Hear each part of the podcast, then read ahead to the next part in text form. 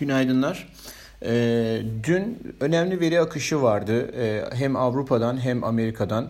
E, Fransa ve Almanya'nın ardından da Avrupa genelinde e, PMI verileri açıklandı. E, Fransa'nın imalat PMI'yi 31,5, hizmetler PMI'yi da e, 10,4 ile rekor düşük seviyelerde geldi. Bu arada ön başından hatırlatmış olayım. PMI'da e, kritik eşik 50'dir. 50'nin üzerinde olduğunda ekonomilerde büyüme, 50'nin altında olduğunda ekonomilerde küçülme e, olduğu düşünülür. Ve dolayısıyla şu anda bulunduğumuz yer itibariyle yani Fransa gibi bir ekonominin e, hizmet PMI'yi 10.4, ardından gelen Almanya'nın hizmet PMI'yi 15.9, imalat PMI'yi 34.4 e, olduğunu düşünürsek e, aslında e, hisse senedi piyasalarının özellikle Amerika tarafında e, çok da doğruyu yansıtmadığını düşünmek için haklı nedenlerimiz var gibi geliyor. E, bunların birleşimi olarak Avrupa geneli için baktığımızda hizmet piyamayı 11.7, e, imalat piyamayı 33.6 geldi. Dolayısıyla orada son derece zayıf bir PMI beklentileri var gibi görünüyor. E, veriler öncesinde zaten baskı altındaydı euro. Hafiften aşağı doğru kayıyordu ki bizim de burada bir e, aşağıya doğru aşağı yönlü öngörümüz vardı.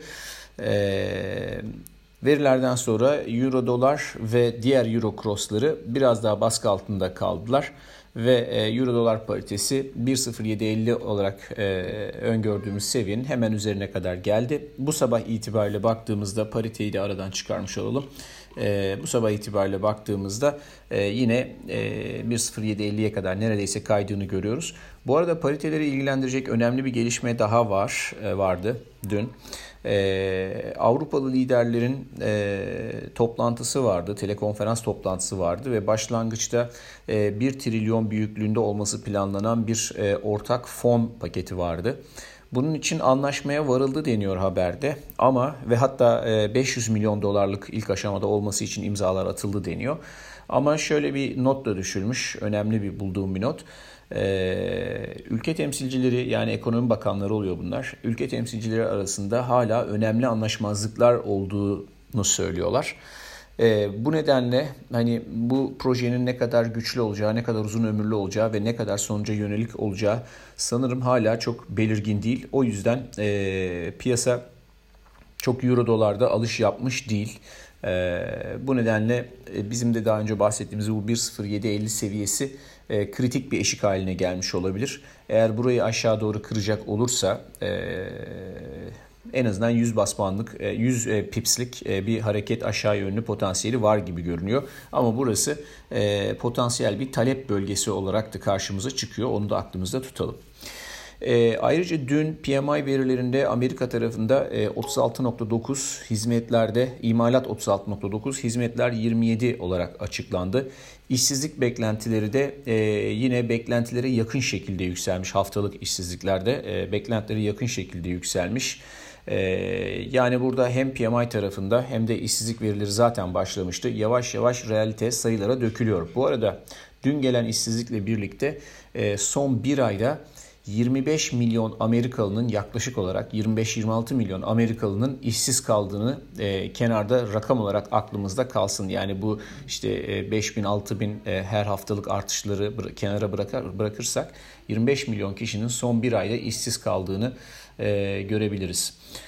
E, bir noktada bunlar e, fiyatlamaya özellikle endeksler tarafındaki fiyatlamaya katılacaktır diye düşünüyoruz. E, ve o noktanın da çok yakın olduğunu tahmin ediyorum. Bu sabah Çin Merkez Bankası'ndan bir haber geldi. Bir yıllık kredilerde vadesi gelen 56.1 milyar yuanlık kredilerde faizleri 20 bas puan indirmiş. 3.15'ten 2.95'e indirmiş. Daha önce de buna MLF deniyor. İşte kısa vadeli fonlama paketi gibi düşünün bunu. Daha önce de bu faizleri indirmişti. Ee, ve uzun yıllar sonra ilk defa küçülmeye başlayan Çin ekonomisi karşısında ekonomiyi desteklediğini bir kez daha gösteriyor. Ee, haberle pek endekslerde çok önemli bir alım gelmedi. Çünkü e, diğer faktörler, demin bahsettiğim bir diğer faktörler daha ön planda görünüyor. Ee, dolayısıyla e, iyi bu, bu para paketine rağmen endekslerde henüz bir yükseliş olmadı. Muhtemelen olmayacak gibi. Amerikan seansı önemli olacak gibi gözüküyor. Hakan'ın dediği gibi az önce e, muhtemelen Avrupa tarafında önce yatay açılış olur. Sonrasında biraz daha aşağı yönlü hareketin ağır basması beklenebilir. E, Amerikan tarafında ise hisse senetleri tarafında ise bildiğimiz üzere bilanço takvimi bütün hızıyla devam ediyor. E, ve ABD hisse senetleri dipten %31 kadar yükselmiş vaziyette ve e, zayıf bilançolarda şu anda yön bulmaya çalışıyor. Yani yukarı mı gitsem aşağı mı gelsem diye e, orada bir kararsızlık aşamasında. Şimdi bilanço analizine şöyle kısaca bir bakalım isterseniz çok kısaca. E, bugüne kadar açıklanan bilanço açıklayan 120 tane şirket olmuş ve bu 120 şirketin içinde de 76 tanesi beklentinin üzerinde hisse başı kar EPS açıklarken 36 tanesi beklentinin altında açıklamış. Çoğunluğun beklenti üzeri EPS açıklamasına rağmen hedefi kaçıranlar o kadar büyük marjlarla kaçırmışlar ki genel toplamda e, EPS beklentisinin %4.78 altında kalınmış.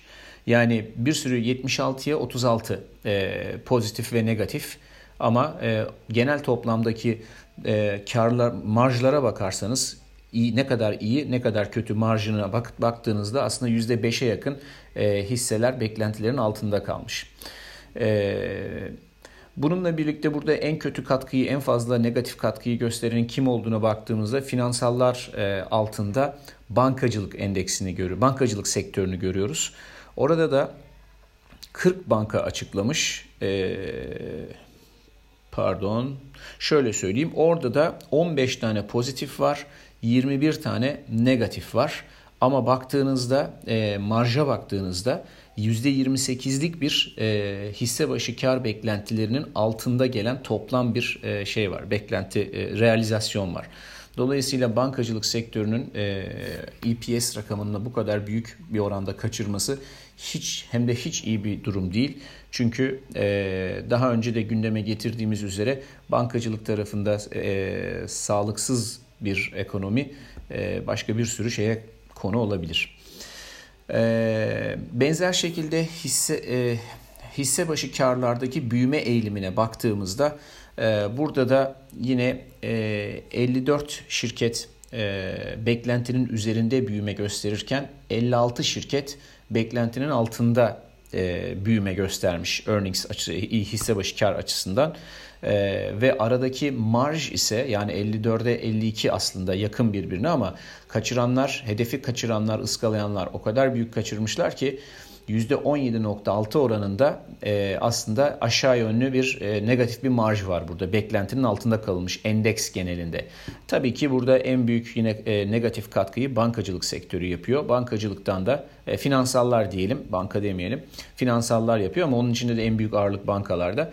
11 tanesi e, his, hisse başı karları büyütürken, beklentinin üzerinde büyütürken e, 25 tanesi beklentinin altında kalmış ve buradaki e, marş %46,5 civarında. Dolayısıyla bankacılık sektörü için bir kırmızı bayrak havada.